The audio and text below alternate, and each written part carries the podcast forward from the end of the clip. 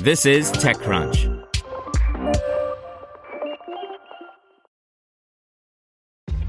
This episode is brought to you by ShipStation. You know, some things take a lot of work, like sending little robots to far off distant planets. And just as that's challenging, so too is running a successful e commerce business, especially when there's so much to do. So I want to introduce you all to ShipStation.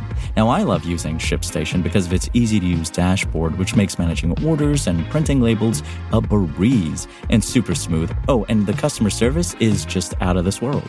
It's exactly what you need to help grow your business. Sign up for your free 60-day trial at shipstation.com slash technews. That's shipstation.com slash technews. This podcast is supported by Tools and Weapons, the podcast hosted by Microsoft Vice Chair and President Brad Smith. Each episode features insight you won't find anywhere else from the center of the conversation surrounding emerging technologies like AI. Right now in the podcast, you can hear a special episode where Brad Smith lays out Microsoft's vision for a vibrant marketplace driving the new AI economy. To hear more, follow or subscribe to Tools and Weapons with Brad Smith wherever you get your podcasts. Welcome to TechCrunch Daily News, a roundup of the top tech news of the day. Brought to you by Acquia, the trusted platform for open digital experiences.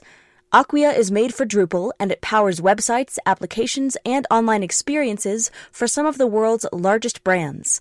Build, design, and run digital experiences quickly and easily at acquia.com. That's A C Q U I A.com. We look at an in depth screener app for COVID 19.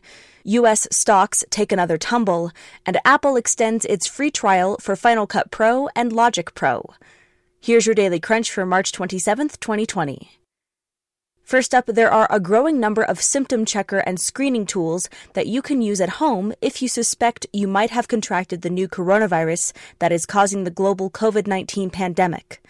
Most of these are relatively simple, including three or four questions that cover the top reported symptoms experienced by anyone who has confirmed to have had the disease. In contrast, chatbot based symptom checking software startup ClearStep has created its own COVID 19 screener, which goes more in depth to combine symptom checking with screening for potential exposure to the virus. Next, the major American stock market indices are down sharply this morning at the open, with stocks falling after a multi day rally helped shave some losses off their calendar year results.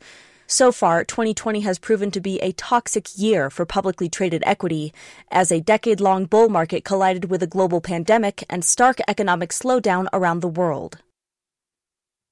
In apps, Apple announced that they are temporarily extending the free trials on Final Cut Pro X and Logic Pro X from 30 days to 90 days, giving potential customers stuck at home a longer window of time to try out the software. With this announcement, Apple joins a number of other software companies extending the free trials of their products in the midst of the COVID 19 crisis.